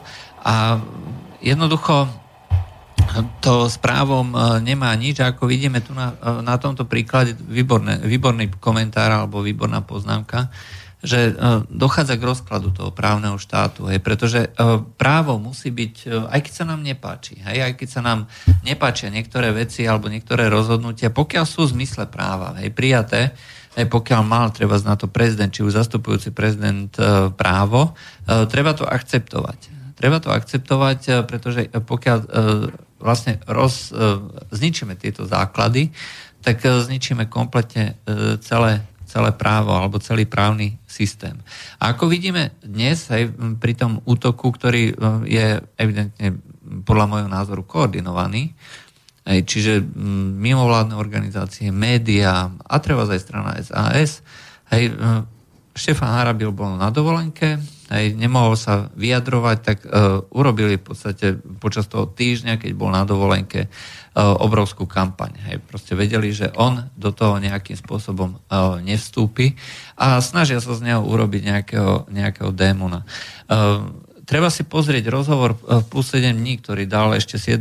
júla veľmi podrobný komentár, veľmi, uh, myslím, ako v zmysle uh, tých právnych formalizmov, ktoré boli uh, porušené, kto za to môže a akým spôsobom to bolo vykonané. Ten redakcia to umiestnila na svoj, na svoj portál, hej, na Pluska, to uverejnila na svojom portáli, ako je to YouTube video, takže nie je problém si to dohľadať. A Osobne si myslím, že e, pokiaľ by niekto sa chcel vyjadrovať ako skutočne k meritu veci, to znamená, že e, k podstate a e, oboznámil sa s celým týmto prípadom, tak by nakoniec musel skutočne dospieť k rovnakému rozhodnutiu, ako dospel senát Štefana Harabina, že bol porušený zákon a jednoducho oni nemali inú možnosť, pokiaľ chceli dodržať literu zákona. A bohužiaľ, zákon nie je písaný tak, že pre mafiánov platí jedna klauzula, pre e, nevinných ľudí platí druhá klauzula. Jednak my dopredu nevieme, kto je mafián a kto je nevinný človek. A jednak zákon, spravodlivosť je slepá. To znamená, slepá nie je v zmysle toho, že e, proste sa nerozhoduje, ale v zmysle toho, že sa nehľadí na to, kto stojí vlastne pred tým súdom. Takže výkon spravodlivosti, rovný výkon spravodlivosti by vždycky mal obsahovať vlastne túto zásadu, Hej, čiže rozhodovať e, tak, aby bola zabezpečená rovnosť pred zákonom, hej, aby bol ten výkon práva vždycky e, podľa zákona, zmysle zákona. Lebo sudcovia nie sú na to, aby, aby vymýšľali zákony, zdôvodnenia zákonov. Hej, na to sú legislatívci. Tie, tie formalizmy sú predsa už dávno, dávno pekne e, vytvorené. Je tu výkonná moc, je tu... No dneska už nie, dneska je tu len výkonná moc a potom tu je Ficov-Stavovský štát. To znamená, x všelijakých jeho e, špecifických rád, kde, kde sa v podstate rozhoduje o budúcnosti Slovenska, kde tí ľudia nikým nie sú volení a No a na ministerstve vnútra akurát dneska e, bola informácia, že sa hľadajú do e, výboru pre, pre posudzovanie extrémizmu, odborníci, môžeme tam teoreticky aj my, aj pokiaľ by sme boli zástupcovia mimovládnej organizácie, ktoré sa preukázateľne zaoberá sledovaním extrémizmu a popisovaním týchto, e, tohto extrémizmu, tak sa tam môžeme prihlásiť a môžeme hodnotiť, kto je extrémista a kto nie je extrémista. A na základe tohto, bez rozhodnutia súdu, sa budú vlastne príjmať nejaké uh, konkrétne uh, opatrenia, ktoré budú postihovať konkrétnych ľudí je to e, deprimujúca situácia, keď sa vlastne, e, keď sa vlastne e, výkonná moc prisudzuje alebo privlastňuje veľkú časť tej súdnej moci. A ak toto nie je rozklad demokracie, no tak ja už potom fakt neviem, akože čo. Dáme si pesničku. Dáme si pesničku.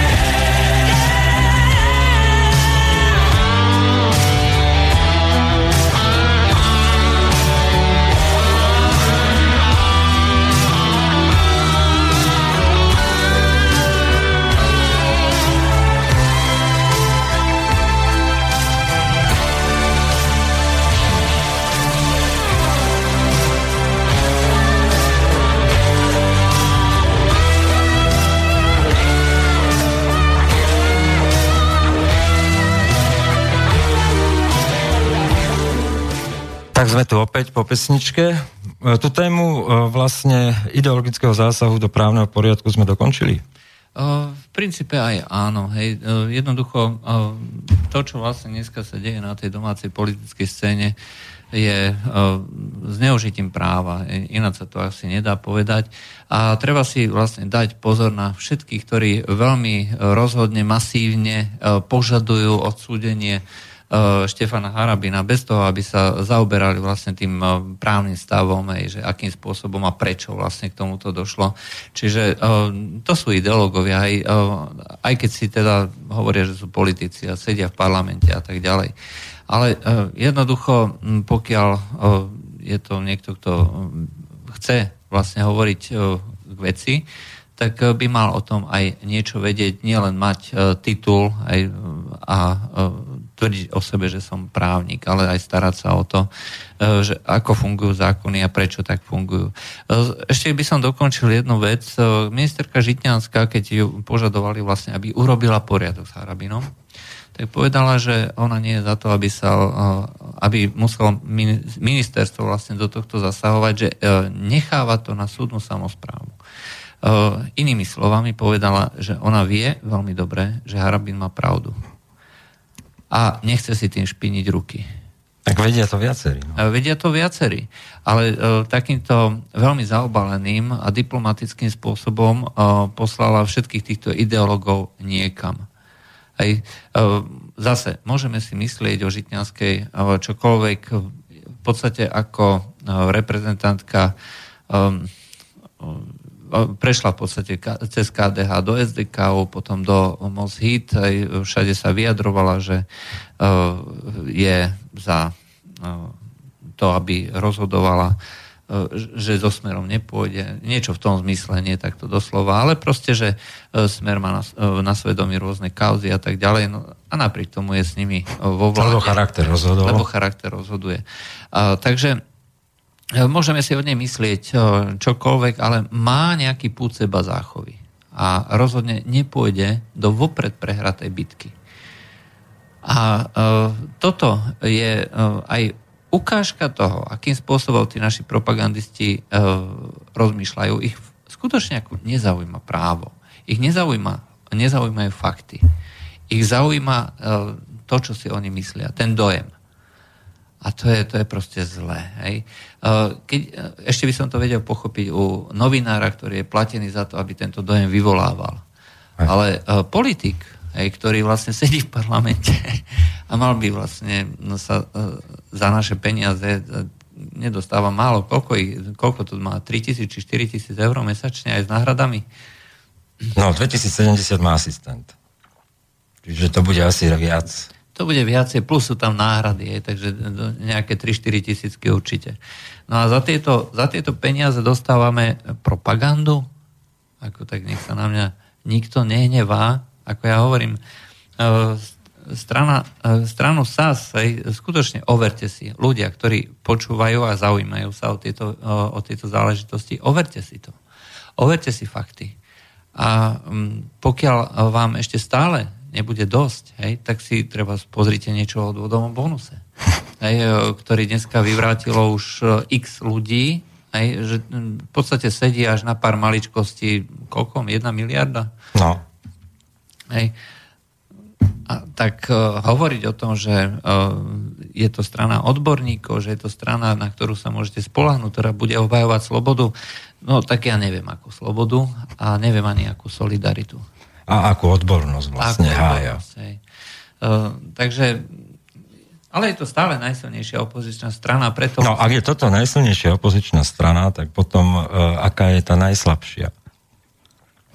No, možno, že v dnešnej postfaktuálnej dobe, keď dnes, uh, dnes nemôžno prakticky veriť uh, médiám, keď nemôžno veriť uh, vlastne ani tomu, čo niektorí, niektoré strany alebo niektorí v odborníci prehľadzujú za fakty, tak e, skutočne asi e, je dobre, keď si ľudia spravia názor sami na základe činov a na základe aktivít. Hej.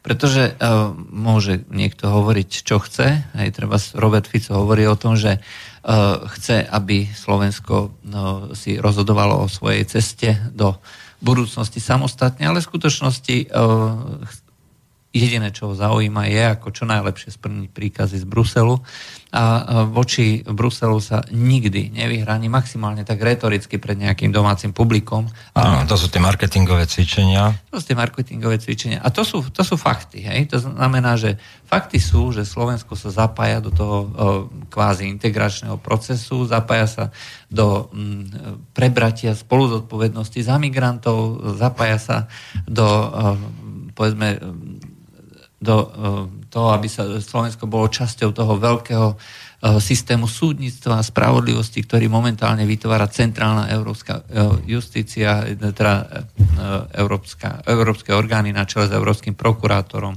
ďalej európskou armádou. To sú všetko fakty. Hej. Možno aj preto ten, ten Fico tak ako jemne pokrčil tými ramenami nad Baštrňákom, lebo vie, že za taký rok ho vyberú európsky. Eh, čo vyberú európsky? No, európsky prokurátor ho vybere za DPH. No, lebo v princípe, v princípe 2018 skončia výnimky pre DPH. Čiže, eh, čiže Baštrňáka proste môžu zobrať za, za to porušovanie a ak robil, eh, operoval aj v Čechách, aj na Slovensku, alebo mal nejaké iné, iné, iné kontakty a prevody do zahraničia, no tak ho vyberú. Vieš, lebo tam nepremlčateľnosť. No, to je celkom zaujímavá no. úvaha, ale zase dá sa povedať, že je celkom, že je celkom e, realistická. E, takto. E, samozrejme, my sme nikdy netvrdili, že Slovensko musí za každú cenu sa byť samostatne hrdo aj do, do prs a tak ďalej. Ale vždy by to malo byť o, tom presadzovaní toho slovenského záujmu alebo slovenskej pozície. A v princípe je jedno, či to bude v rámci Európskej únie, alebo či to bude nejak samostatne, alebo Vždycky by tu mala byť politická reprezentácia, ktorá toto bude schopná deklarovať a postupovať v zmysle uh, takto vytvorenej, uh, vytvorenej pozície. Pokiaľ uh, táto reprezentácia tu bude, tak my si obhájime tie slovenské záujmy, bez ohľadu na to, že či tu bude europrokurátor alebo tak. Lebo v konečnom dôsledku obhajoba tej nejakej slovenskej pozície je aj obhajobou nejakej zákonnosti. Hej. Pretože pokiaľ chceme, aby Slovensko bolo demokratické, aby tu bola zachovaná možnosť, že každá táto nejaká časť spoločnosti bude mať možnosť sa vyjadriť k tomu, čo tvorí vlastne obsah toho, čo považujeme za Slovensko. Bez demokracie to nejde a bez zákonnosti to tiež nejde. Takže hovoriť o tom, že musíme mať na to europrokurátora, no v princípe nemusíme. Hej? Ale keď už, tak nebude nám vadiť. Hej. Ak raz bude nejaká taká slovenská pozícia deklarovaná takýmto spôsobom. Ale v princípe samozrejme kritizujeme už ten samotný v tomto dnešnom mechanizme Európskej únie, ktorá presadzuje násilím, násilím určité, určité hodnoty, presadzuje vlastne určitú centralizáciu a priamo zánik národných štátov. Hej, pretože národné štáty sú podľa Európskej únie E, veľké bobo, aj, ktoré treba zlikvidovať, pretože e, len bez tejto likvidácie budeme mať e, šťastnú budúcnosť. No a preto treba migrantov, treba podporovať mimovládne organizácie, ktoré sem doťahujú tých migrantov, ktoré vlastne ťahajú v podstate už z pláže líbyských brehov, topiacich sa, kúpajúcich sa migrantov. Už v Eritreji ich hľadajú. V Eritreji ich hľadajú. No, ja, ešte, ja ešte som zvedavý, že kedy konečne budú zachraňovať topiacich sa migrantov v Patagónii. Hej, tam, tam ešte sme nezachraňovali. No. Ale myslím, že eh, keď budeme veľmi, veľmi tvrdo a usilovne pracovať, myslím, že aj eh, do takéhoto stavu sa raz dostaneme, treba pevne držať. No, 200 tisíc migrantov v Taliansku čaká na cestu na sever, no, aby tak... si pozreli legendy a relikvie vikingov. No a treba povedať, že um, je veľká pravdepodobnosť, um, že súčasťou toho procesu um, takéhoto rozdeľovania bude skutočne nakoniec veci, ktoré keď sa domyslia do uh, konca, tak uh, budú znamenať výrazné obmedzenie uh, nielen teda tej štátnosti Slovenska, ale aj slobody ako takej. Pretože na to, aby... To sme už mnohokrát opakovali, ale viete, Treba to povedať, eh, alebo rozobrať na drobné. Hej? Pretože keď Európska únia chce vlastne nejakým spôsobom stimulovať týchto migrantov, aby ostali na Slovensku, nejde to inak, ako že dá všetkým migrantom po celej Európe rovnaké peniaze. Hej? Či to bude v Nemecku, alebo či to bude na Slovensku. No toto je jediná podmienka, lebo nič iné týchto migrantov nezaujíma. Čiže v konečnom dôsledku ona im bude musieť dať, e, povedzme, tisíc eur každému, hej? a s tým, že samozrejme dostanú zadarmo bývanie, zadarmo stravu a tak ďalej. Na to musí mať Európska únia peniaze. No, a na to potrebuje a, priame financovanie. E, to znamená, že musí vlastne zdaniť, vytvoriť európsku daň. E, e, zdanenie je vždycky obmedzovanie finančnej slobody jednotlivca. Čiže v konečnom dôsledku, keď si tento kruh predstavíte, aj, či vy si budete platiť tých migrantov, ktorí tu na tomto e, slovenskom území e, bude v úvodzovkách akože platiť Európska únia. V skutočnosti si ich budeme platiť my sami. A e, násilím, hej, pod výhražkou, že proste vám bude vystavená exekúcia na firmu alebo na vašu domácnosť, ak nezaplatíte túto daň. Samozrejme, bude to no, rovno z platu, pretože bude to nejaký zákon a tak ďalej. Tak bez tohto by ste samozrejme mali viacej peňazí. Hej? Ale vzhľadom na to, že Európska únia vám ich zoberie, a dá ich týmto migrantom, tak samozrejme tu nabudú. A toto je ešte to najmenej, že prídete o financie. Samozrejme prídete aj o schopnosť určovať si, kto na tomto území bude žiť. To vám bude určovať Európska únia. A takisto bude, e, a to je zase obmedzenie slobody tejto krajiny. A zase bude, e, tu na, budú mať minority určité práva, ktoré zase bude e, kontrolovať a dodržiavať nejaký európsky prokurátor. Čiže zase tu bude menej slobody. Vy budete mať ako e, pôvodné obyvateľstvo menej práv ako nejaká minorita. Či, budú tu represívne orgány, budú tu súdne orgány Európskej únie, ktoré budú dohliadať a vyžadovať na to, aby sa to dialo týmto, Týmto no, ale to nie je nič nové, vieš. Nie je to nič Toto nové, je niečo, to čo, opakovať. čo sa naučili pri Lisabonskej zmluve, respektíve o, pri referende o Európskej ústave, kde deň to nevyšlo, predsa hneď na začiatku. No tak sa naučili, že, že proste to budú robiť skryte, salamovou metódou, postupne a dokonca dneska to volajú ochotní a spolupracujúci, vieš. Ale nastavenie je zlé inde. To je e, v tom, čo dneska reprezentuje Slovensko. Aký je to Fica geroj, keď e, v čase, keď Maďarsko, e, Maďarsko idú v princípe sankcionovať nie len za zákon o mimovládnych organizáciách, ktorý e, bol posúdený aj Benátskou komisiou a normálne bol ešte zmekčený vďaka tomu a je to normálne ústavný zákon, alebo teda není v rozpore s Maďarskou ústavou, ale aj za to, že má názor Orbán na utečencov migračnú krízu a že hovorí náhlas, tak dneska mi voči nemu dávať sankcie. Aká je to solidarita v rámci V4, keď sme podrazili dvakrát našich partnerov vo V4? No, pretože to nikdy ani nebola žiadna no. solidarita. Hej, to je len nejaká uh, virtuálna fikcia. No. Hej. Uh, takže no, keď si to vlastne celé takto pekne rozmeníme na drobné, tak e, to, čo vlastne sa deje momentálne v Európskej únii, tak v konečnom dôsledku nepovedie e, k nejakému vyššiemu komfortu života, k bezpečnosti, alebo e, ja neviem, k lepšiemu ja neviem, zabezpečeniu budúcnosti hej, tohto kontinentu. Naopak, ako povedie k zníženiu, k zníženiu slobody, k zníženiu bezpečnosti, a slobody vo všetkých oblastiach, či už je to politické, alebo ekonomické, alebo kultúrnej. No pár ľudí dostane výherný plán dobrý a no, kariérny. Ako, ako vždycky. Vždycky to tak bolo a vždycky to tak bude. Hej. To znamená, že týchto pár ľudí... Pôjdu bojovať proti korupcii na Slovensku do USA? a to sa oplatí. no a ja neviem, ako e, v konečnom dôsledku to dopadne presne ako v západnej Európe, pokiaľ e, nebude e, tu nás schopná žiadna politická reprezentácia, žiadna strana vystúpiť proti tomuto a strhnúť dostatočné množstvo spoločnosti, ktorá samozrejme tiež musí prispieť aj k tejto, k tejto hre alebo k tejto politike. Aj svojou, svojim aktívnym pričinením, nie tým, že bude, budú písať na Facebooku a podobne, ale aj v, tej, v tom bežnom živote, aj v tom, že sa, ja neviem, že budú alebo nebudú voliť tých alebo konkrétnych konkrétnych ľudí.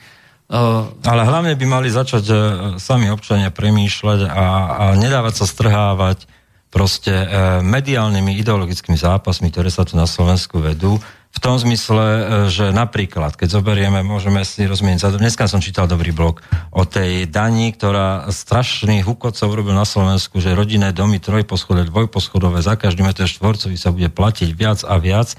A nakoniec sa zistilo, že e, celá tá daň je len presunutie v rámci fiskálnej decentralizácie na to, aby si mesta a obce stanovali tú daň a vôbec nemá takýto dopad. Je tam len určený strop čo je samozrejme, pretože myslím, že aj v USA je určený strop sále tax, ale je to daň, uh, daň uh, štátov jednotlivých, ktorí si určujú, určujú výšku. Preto je niekde 6,7, niekde 8,8. Čiže to je v rámci federálneho fiskálneho, fiskálnej decentralizácie.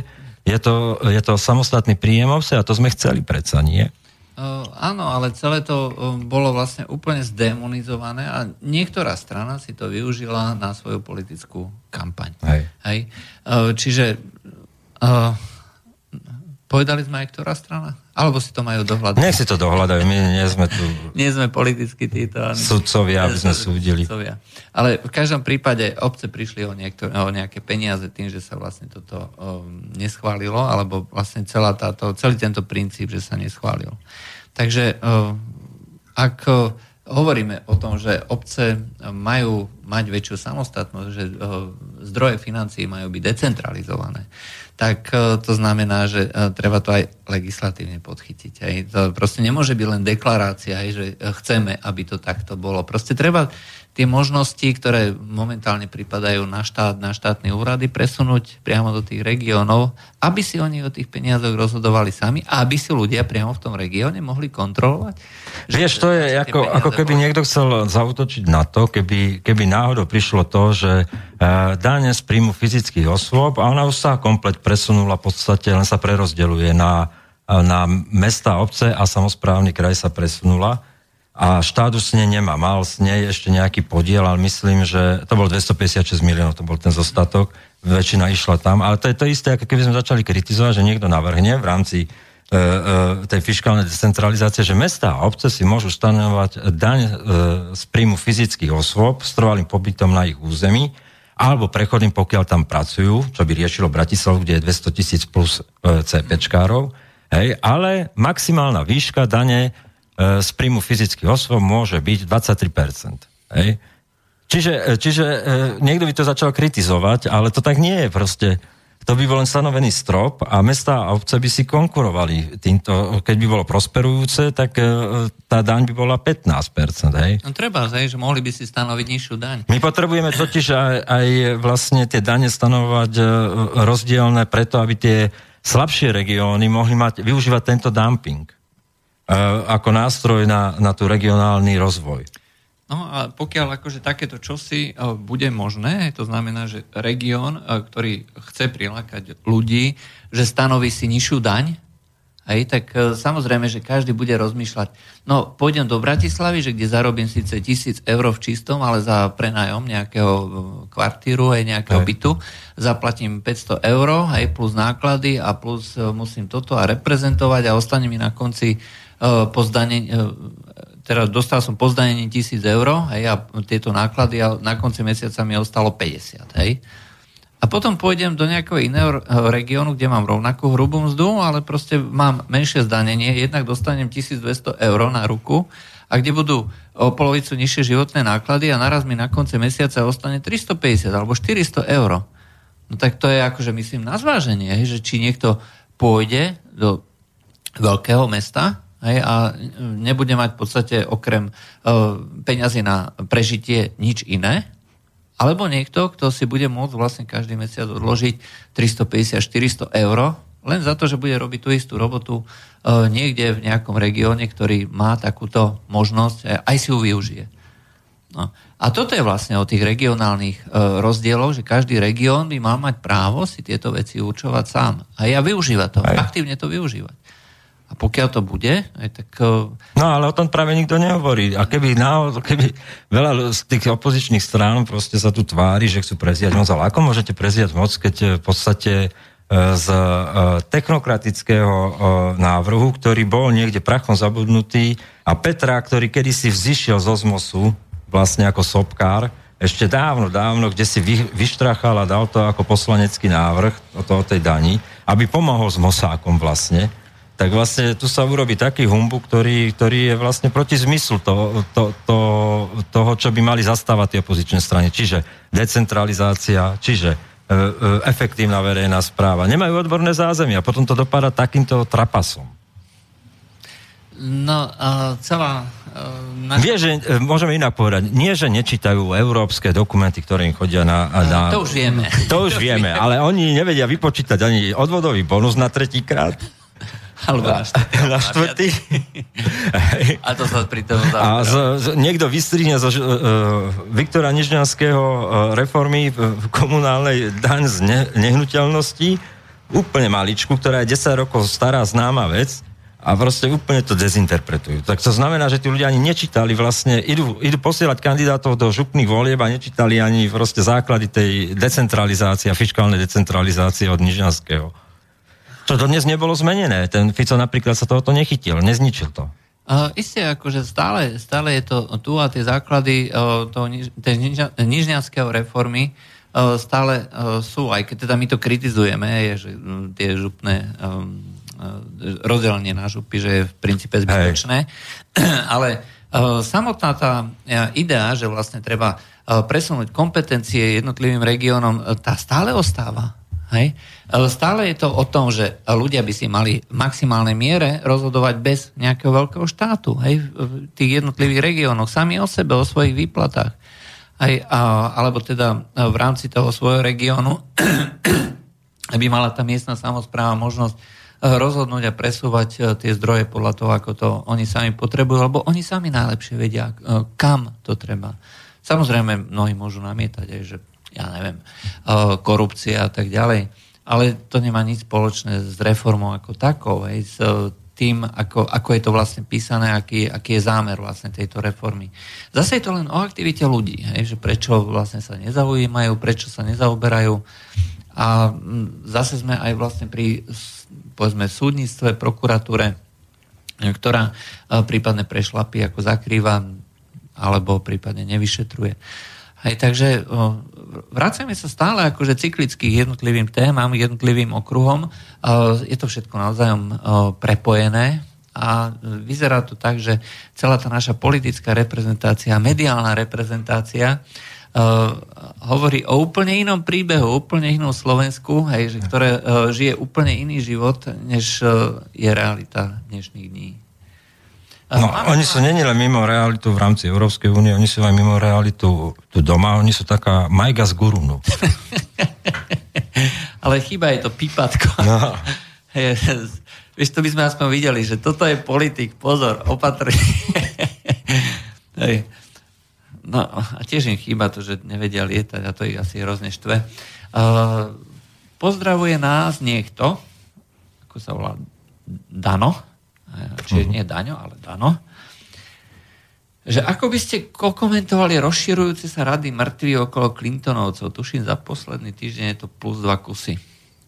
No, ono, uh, tie rady uh, takýchto podivných udalostí okolo Hillary a Billa Clintonovcov Eh, to je stará známa vec už, keď bol Bill, Clinton, Bill Clinton guvernérom Arkansasu a vlastne prepukol ten škandál Whitewater, aj keď bol obvinený zo sprenevery a viedlo to v podstate až ku impeachmentu, aj to znamená možnosti zosadenia uh, Billa Clintona ako z postu prezidenta Spojených štátov amerických. Čiže nie Monika Levinská, je to vždy upozorňujem, pretože každý si myslí, že chceli ho dať dole za to, že tam vlastne mal nejaký sexuálny akt s Monikou Levinskou. Nie, nie, to bol iba zastierací manéver.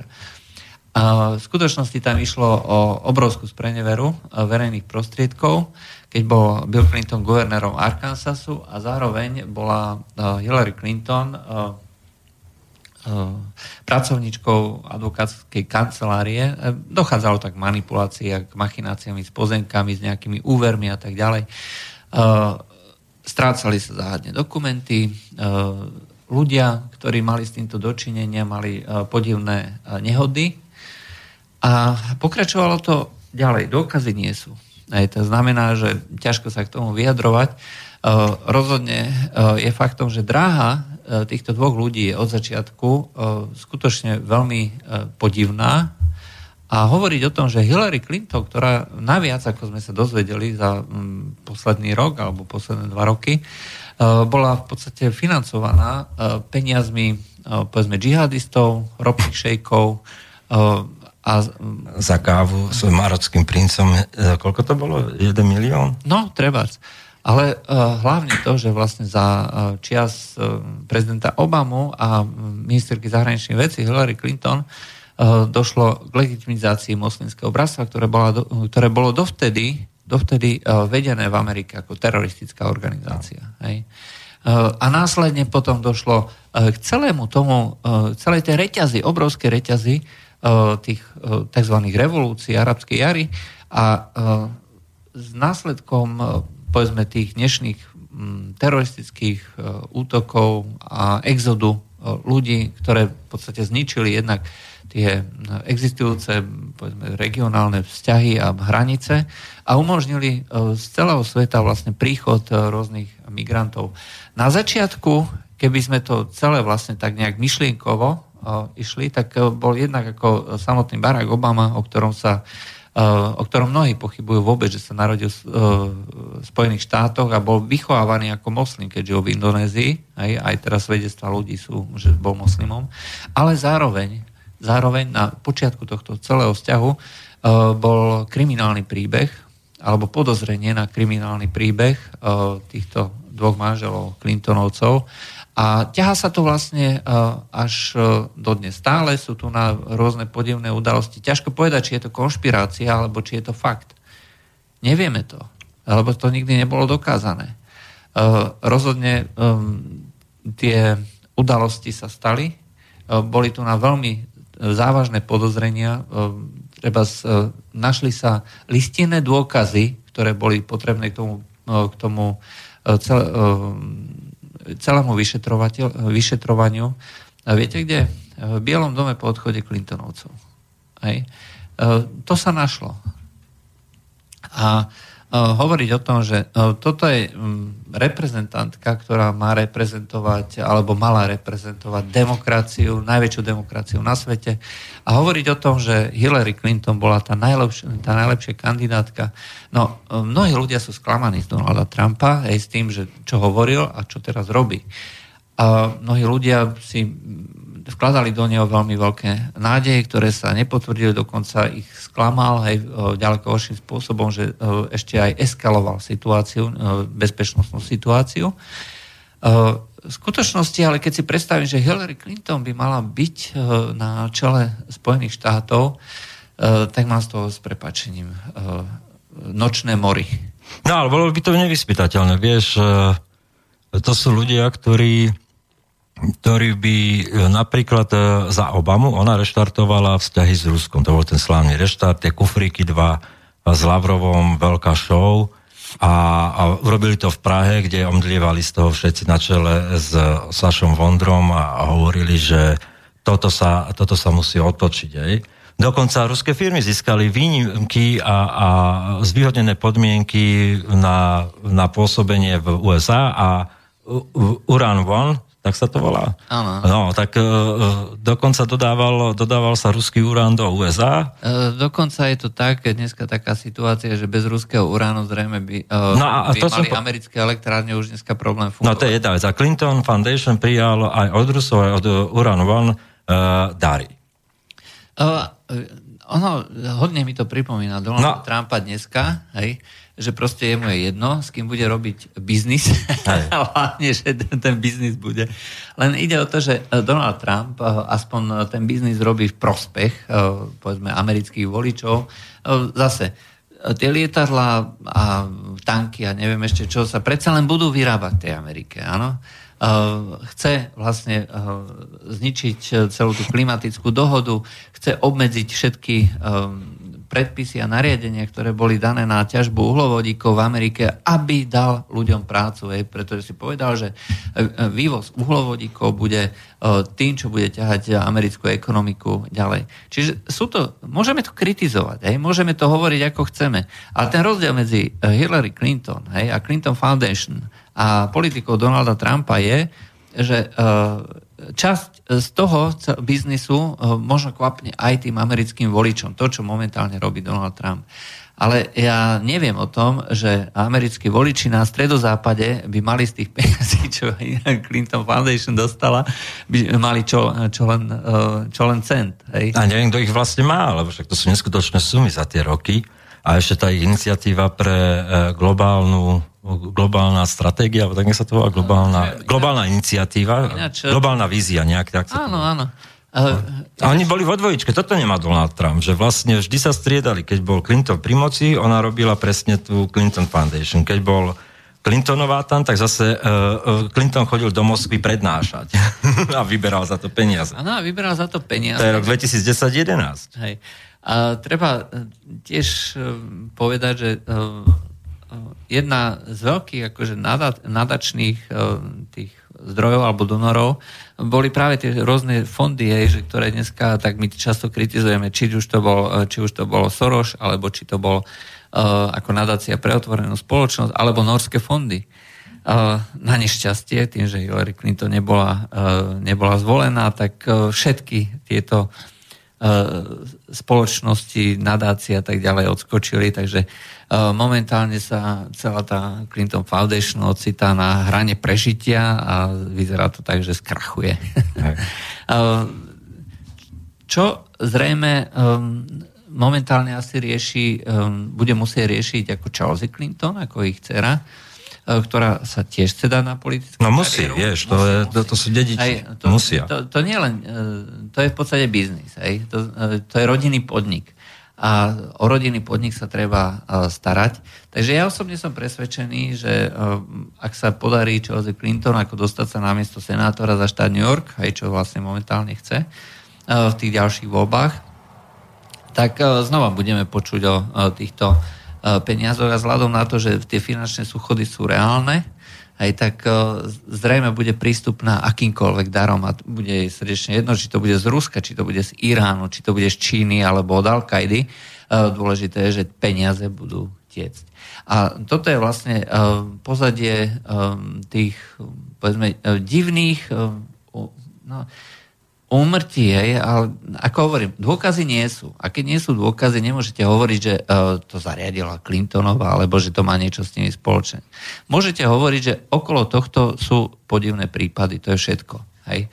Uh, ale budeme zrejme ešte veľmi veľa počuť, pokiaľ bude pokračovať vlastne tá politická kariéra ako Chelsea Clinton, respektíve ak Hillary Clinton uh, nebude mať nejakú zdravú... Kto bude od Bushov? Eh, kto bude od Bushu, no tak to neviem, ako rodinný klan Bušovcov bol vlastne uh, dosť uh, široký a keď Donald Trump vlastne išiel do volieb, tak bol v podstate outsider, že? A jednoducho sa nedávala žiadna šanca jemu ako povedzme Tajtrlíkovi známe, ktoré, ktorého poznáme ako že z médií, z nejaké reality show. A e, naopak hlavným kandidátom bol práve brat e, minulého Jeb. prezidenta Georgia Busha, Jeb Bush. Hej. No a ten pohorel e, práve ako kvôli tomu, že Donald Trump zaujal viacej akože tú americkú konzervatívnu verejnosť, takže nakoniec sa prezidentom stal práve Donald Trump. No. No a telefon máme. Máme ďalší telefon. Áno, počujeme sa. Dobrý večer. Dobrý večer, slyšíme se? Ano, ano. No, já bych k Clintonovi, že nám nebyl tak úplně negativní. Že nemají taky své nemoci, třeba rakovina děložního čípku, po případě rakovina prsu. Takže v podstatě Bůh si každého svého svou ovečku povolá. Asi tak. Zatím na Mm, ďakujeme za zavolanie. Nerozumel som teraz tomu. Uh, uh, v podstate povedal, že Bože mlyny melú pomaly, ale Hej. isté, že pokiaľ má niekto toho na svedomí viacej, tak je celkom dobre možné, že nakoniec sa mu to nejakým spôsobom vráti. No, Poslucháč nám poslal, keďže počúva, hej, tak chcel to dokumentovať, poslal nám vlastne článok, kde hovoril o tom, že um, muž, ktorý mal odhaliť korupciu Clintonovcov, bol nájdený uh, mŕtvý. Uh, že bol kritikom nadácie Clintonovcov na Karibskom, na Karibskom ostrove nejakom a slúžil ako, alebo pracoval ako generálny riaditeľ agentúry ekonomického rozvoja na tomto karibskom ostrove. A že bol nájdený mŕtvy. Zase, nie, pokiaľ nie sú dôkazy, viete, môžete hovoriť čokoľvek, hej, ale pokiaľ nie sú dôkazy, tak uh, je to stále len fáma. Hej. K tomu, ako sa nedá vyjadrovať uh, nejakým um, serióznym spôsobom. Hej. A pokiaľ uh, Viete, my tiež nie sme vyšetrovateľia. Hej. To znamená, že ne, e, ne, nemáme vlastne v rukách dôkazy a tak ďalej, ale e, vždycky e, je tu na... To je to, čo sme vlastne hovorili, že úloha tých médií. Hej. Predsa len sú určité médiá, ktoré majú zaužívané nejaké postupy, akým spôsobom treba narábať s faktami, ako ich overovať, ako ich zverejňovať a tak ďalej. Tie veľké médiá robia nejakú propagandistickú politiku, majú určitý pohľad, ale stále ešte dodržiavajú tie rôzne profesné formalizmy, na základe ktorých zverejňujú informácie. Čiže overujú, eh, skutočne si dávajú prácu nad tým, aby dali eh, možnosť sa vyjadriť aj rôznym nejakým stranám a tak ďalej. Pokiaľ to je v takomto médiu, vždy môžete povedať, že áno, má to vysokú mieru dôveryhodnosti. Ale pokiaľ je to zverejnené proste len tak, akože z brucha aj niekde na nejakom portáli, že niekto, kto mal niečo odhaliť, tak ťažko povedať. Hej tomu sa skutočne ako nebudeme vyjadrovať. Pokiaľ budú odálené dôkazy, pokiaľ uh, bude nejaké seriózne médium typu Washington Post uh, sa tomuto venovať, pokiaľ uh, zase môžeme... No, skôr sa budú venovať Trumpovi, nebudú sa venovať uh, Clintonovej.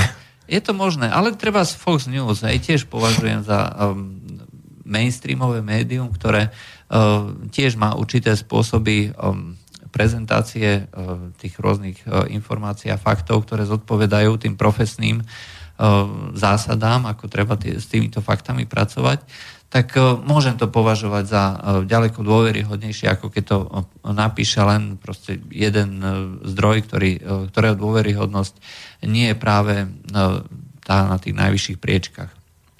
Tak našťastie v Amerike sú konzervatívne portály, Áno. ktoré umožňujú vlastne zverejňovať informácie a sú dostatočne seriózne. Hej, ak uh, nás niekto napadá za to, že zverejňujeme Gayston Institút, aj, uh, treba rovno povedať, že tie informácie sú, uh, sú skutočné. Hej, treba povedať, že tie informácie sú vždycky zlinkované na základe nejakých dôveryhodných zdrojov povedzme médií, mainstreamových médií Švédska, Norska, Anglicka a tak ďalej. Myslím, že nikto si nedáva toľko námahy, keď tie analýzy robia o tej islamizácii Francúzska, Anglicka, e, tie ročné správy, čo majú, tak to je bezpočet, bezpočet linkov. No, Søren Kern, aj ktorý napríklad sa zaoberá týmito, týmito vecami, skutočne robí ako geniálnu robotu, ako ja si nemôžem pomôcť. Má to obrovskú faktografickú výpoveď, ale uh, tým len chcem povedať to, že uh, je možné sa uh, aj v Amerike hej, orientovať na médiá, ktoré zverejnia aj nepríjemné fakty o Trumpovi alebo nepríjemné fakty o Hillary Clinton. A hovoriť o tom, že jedna strana je sveta a žiadne negatívne fakty o nej nebudeme zverejňovať, sa no, možno dá na Slovensku v denníku N, ale nie v Amerike.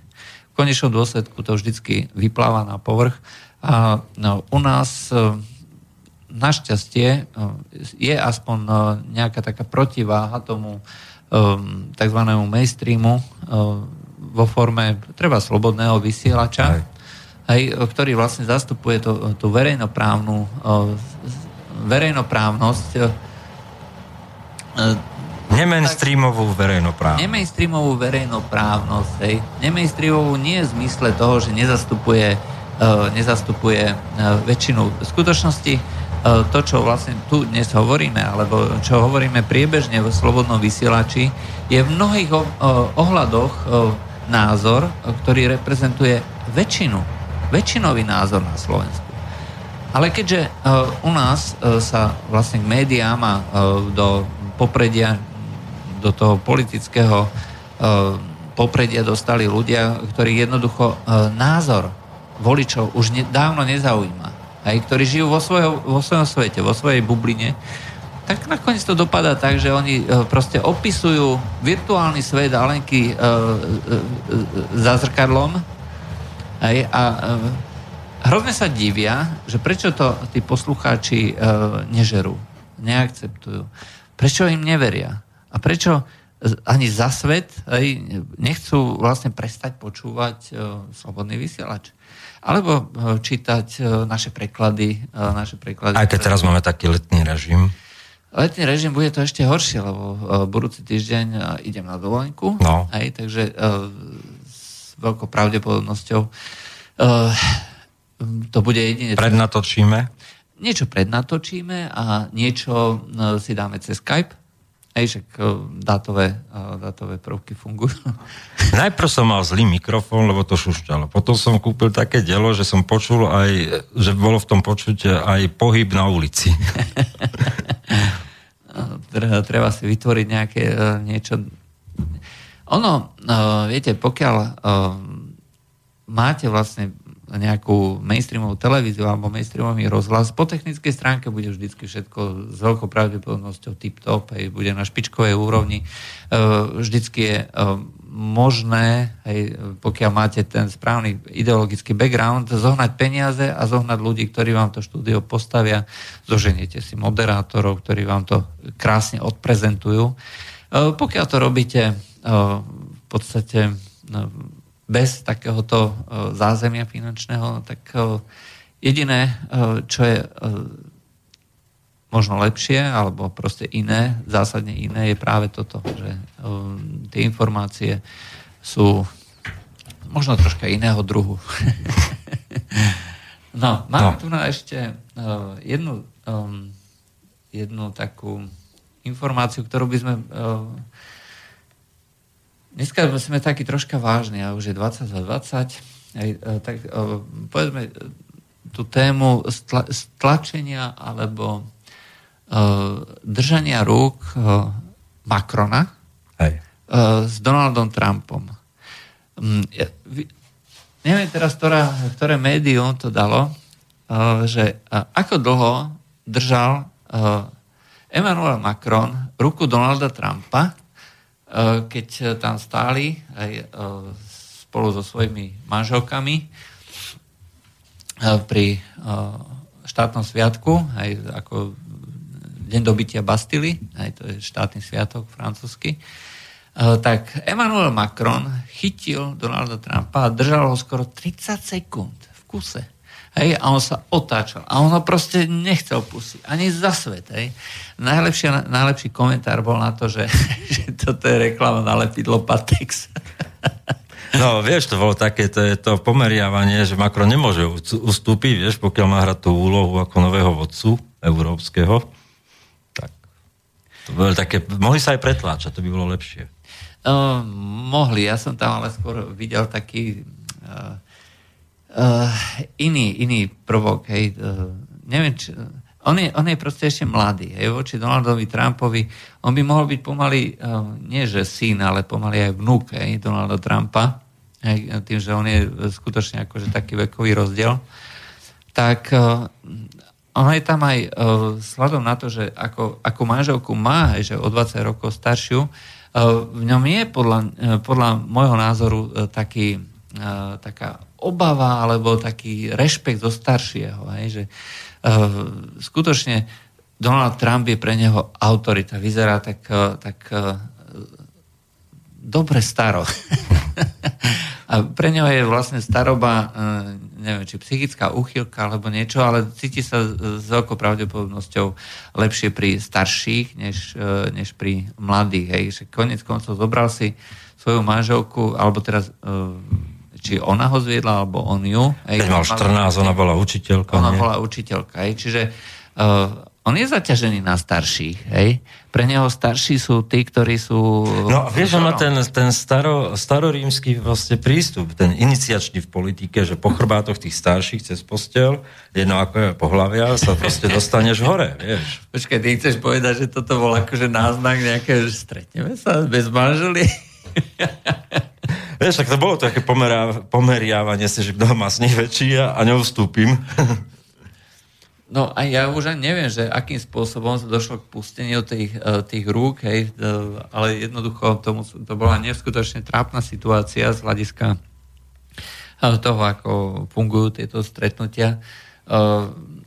Osobný kontakt je v, a vôbec ako v politike alebo, alebo v osobnom stretnutí vždycky nejakým takým narušením toho osobného priestoru. Hej, každý má okolo seba taký mikropriestor, hej, je to pár centimetrov, desiatok centimetrov a možno poznáte situáciu, že ste v nejakom v nejakej spoločnosti a niekto sa za, na vás začne tlačiť, nie že by sa vás dotýkal, ale jednoducho je príliš blízko, narušuje váš osobný, osobný intimný priestor.